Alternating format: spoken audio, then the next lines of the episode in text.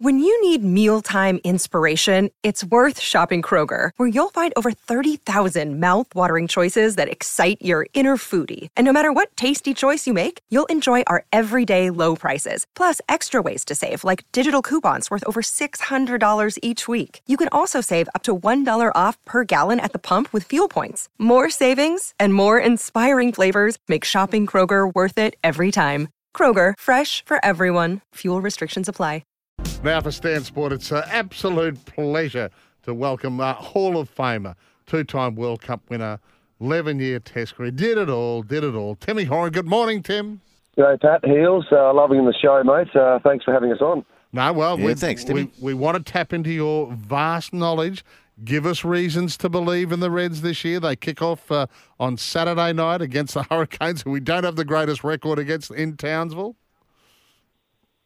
Yeah, good opportunity, um, Paddy, because um, we're going to put them up in Townsville. It's about thirty-eight degrees on Saturday, apparently. So I think there was a request from the New Zealand teams if they play up in Queensland early in the season or like in Townsville. I think the Hurricane said, can we can we have twenty-minute quarters? And the Reds have said, no, you go forty-minute halves and, you know, and no water stops. So, yeah, it's a good opportunity for the Reds. Uh, you know, Brad Thorne into his fifth season now as coach, so opportunity for him to, um, you know, decide whether he wants to continue coaching the Queensland Reds. And it's been fortunate. He hasn't got many injuries um, at this time of the year, which is pleasing for him. Last year, he had the first two rounds, he had seven or eight guys go down. So, yeah, good opportunity against a pretty hot uh, Hurricanes team.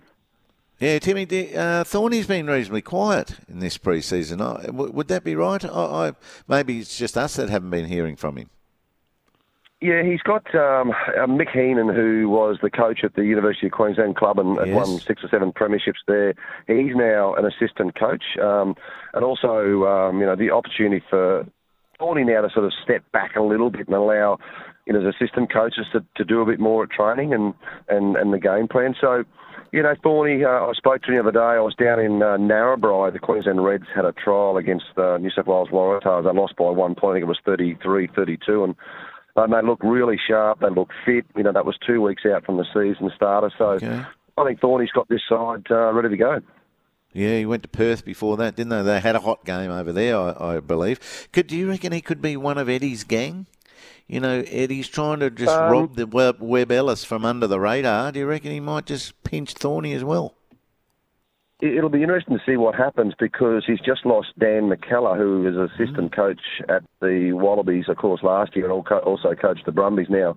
Stephen Larkham is back coaching the Brumbies this year. So, and tomorrow night the Brumbies take on New South Wales Waratahs at Allianz Stadium. They're expecting about thirty-five thousand people to that game. But, yeah, he's now Dan McKellar, who's going to coach over in the U K with Leicester. So um, Laurie Fisher has also stood down as well. So it'd be interesting to see what Eddie Jones does with his assistant coaches. There's talk that Berrick Barnes might come in and be one of the assistants. Okay. So, um, yeah, but I think Eddie, I think you guys have seen, he's going to put a bit of spark into the game of rugby, but then comes a time that you'll have to actually win some matches. Yeah, that's exactly right. I mean, it, plenty of headlines at the moment, but then it, yeah, it comes down to, you know, in a World Cup year, winning big matches. Hey, three players that I wanted to talk to you about within this Reds outfit, O'Connor, McReight, Wilson. Seem, you know, well, not seem to be. They were on the outer with Dave Rennie, weren't they? Yeah, I think that, I mean, those three players, um, you know, Fraser McReight, I think he'll get a good um, shot this year under Eddie Jones. And, um, you know, when you look at Liam Wright as well and, and Harry Wilson, both those players, you know, didn't feature much at all in the Wallaby squad last year. Harry Wilson did for one test. But I think Eddie Jones, he's a such a meticulous coach. He will watch every video, every game. Uh, he'll dissect every player, their strengths and their weaknesses. And I was a selector with him back in the early two thousands, and he's so particular about every single player, whether it's a player that is part of the squad or a player that he'd like to have part of the squad. So um, I sat with him in the first half in the trial game, and he, he mentioned um, four or five players from the Reds who I would have thought may not have made the Wallaby squad. So a guy called Zane Nongor, who's a, who's a prop. Uh, he mentioned Liam Wright's name. So he'll get to know who these players are, and um, yeah, he, he'll make sure you'll know what their strengths and weaknesses are, and, and get the best out of them.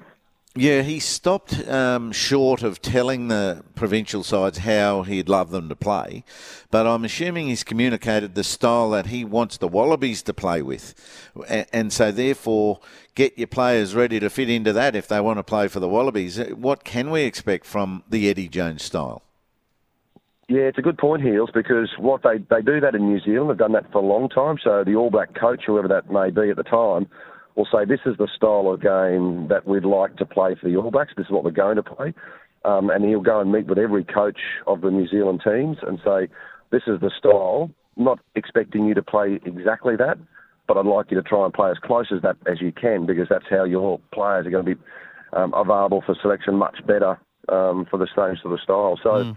yeah, Eddie, Eddie will talk to the coaches. He'll talk to Brad Thorne. He'll talk to Darren Coleman from the Waratahs about what he's expecting, um, but he won't dictate exactly how they want to play. But mm. um, yeah, hopefully the Wallaby team, he'll play a quick ruck game. He's um, that's what he's done in Japan and England, and we're talking to him on Stan Sport um, tomorrow night before the Waratahs game, and I'm going to ask him what's he learnt coming from coaching England. And yes, he got sacked from England after five or six years, but what did you learn that you're not going to apply to the Wallabies? Yeah. Yeah, there's a general fascination about him, Timmy, isn't there? I mean, uh, I don't know. I don't know. The, the public perception is they expect success from the Wallabies, and maybe Eddie's the one to deliver. Yeah, it's interesting, Paddy, because I was thinking about that the other day. I was talking to someone the other day about it, and you know, we, we, I think we've sacked the last four Wallaby coaches. Yeah. So you know, Michael Checker, Ewan McKenzie, uh, I think Robbie Deans was part of that as well. Um, of course, John Connolly well before that. And I think as fans, and maybe maybe as an Australian Rugby Board as well, we think, well, let's sack the coach because the next coach is going to win us a Bledisloe Cup or going to win us a World Cup, and we expect success from a new coach. But, I mean, Eddie's delivered before. He's obviously been to a couple of World Cup finals, um, obviously with England um, in, in Japan in twenty nineteen, of course, the Wallabies in two thousand three. He was part of, he was assistant coach of the Springboks back in two thousand seven when they won. So he's...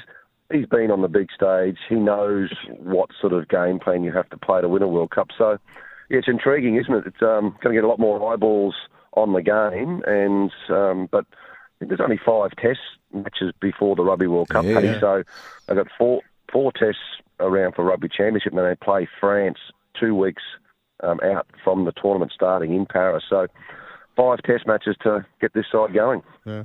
I, I saw the, the highlights of France Ireland in the Six Nations point. That was it was thrilling rugby. It was great. Yeah, well, I think the the last five or six years in the Northern Hemisphere, the, the teams over there, their fitness levels, and their the way they play the game now. Like previously, it was probably ten man rugby where they kick a lot of penalty goals. Now, it's an open, expansive game brand of rugby, and it's exciting to watch. And mm. Um, Northern Hemisphere rugby's come a long way, and um, no Northern Hemisphere team has won a Rugby World Cup, but m- maybe this one this year might be the, might be the one. Yeah, but the our Southern Hemisphere teams should be so good, and they are pretty good, but it's just not quite as close just at the moment. Yeah, to me, Timmy, rugby sometimes is so unprofessional to their to its sport and to the juniors and to the fans by living World Cup to World Cup every four years, but we waste three years getting there. Yeah, I think sometimes, Heels, that um, I've mentioned that a while back, where everyone's saying, oh, let's get this player ready for the World Cup in two years' yeah. time. I think you, you you play them now. You've got to win a heap of test matches now, promote the game in between Rugby World Cups, which I think they've done a, a better job around the juniors and country rugby over the last couple of years, because in between, I think I counted it up a while back, in between Rugby World Cups, there's something like fifty-six to fifty-eight test matches. Yeah. So that's, yeah. that could be half a player's careers if you play every one. So um, I think they're doing a good job, Heels. It's, um, uh, you know, it's difficult when the television revenue from N R L and also A F L is, you know, well above what, anywhere near what rugby gets. So to put coaching, you know, clinics on around the country with, um, you know, coaching directors and things is difficult for um, rugby, and they do it pretty well now. They've expanded, you know, a lot of junior teams and, and Heels. I think you'd agree, the Sevens program in rugby is huge, and it's a big marketing tool for rugby where a lot of girls are playing Sevens rugby, a lot of young boys are playing Sevens rugby, and that's where I think they should put a lot of effort, because obviously the, the Sevens are played in the Olympics, and we're going to host that in about nine years' time. Yeah. Yeah, you're right. Hey, just quickly, O'Connor, what are your thoughts there, James O'Connor? Yeah, he uh, doesn't look like he'll play this weekend. Tom Lynagh, uh, Michael Lynagh's son, oh, looks yeah, like he's right. going to start isn't it? at number ten. Yeah, so um, that's the call. And I've seen Tom Lynagh play a few matches. He played at Queensland uh, Uni for a while last year. And um, talking to Michael Lynagh yesterday, he's obviously very nervous as a father, but very proud of Tom. But he's a little fella, and he'll he'll direct the Reds around. They just got to guard him. Um, defensively around that sort of ruck. So, yeah, great opportunity for him. But James O'Connor's ankle's still not right.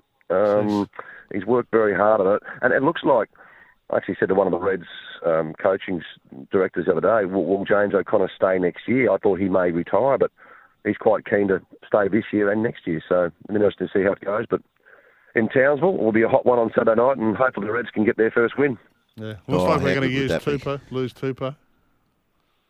Yeah, Taniela Tupou looks like he's re-signed with Rugby Australia, which is great for the Wallabies because he was um, knocking back an offer of nearly two million bucks a year over in Japan, um, and so he's going to play now for the Melbourne Rebels. So um, I think that's. I mean, the Queensland Reds will be disappointed, but there's some young props coming through, and obviously with the salary caps, a lot of money put into Taniela Tupou, and he's got a ruptured Achilles, had that operated on, and he's going to be really touch and go to get to the World Cup. Yeah. Right, Timmy, really appreciate your time as usual, mate. You're so generous. And, of course, we'll see everything on Stan. And we've got these new rules to make it a little quicker as well.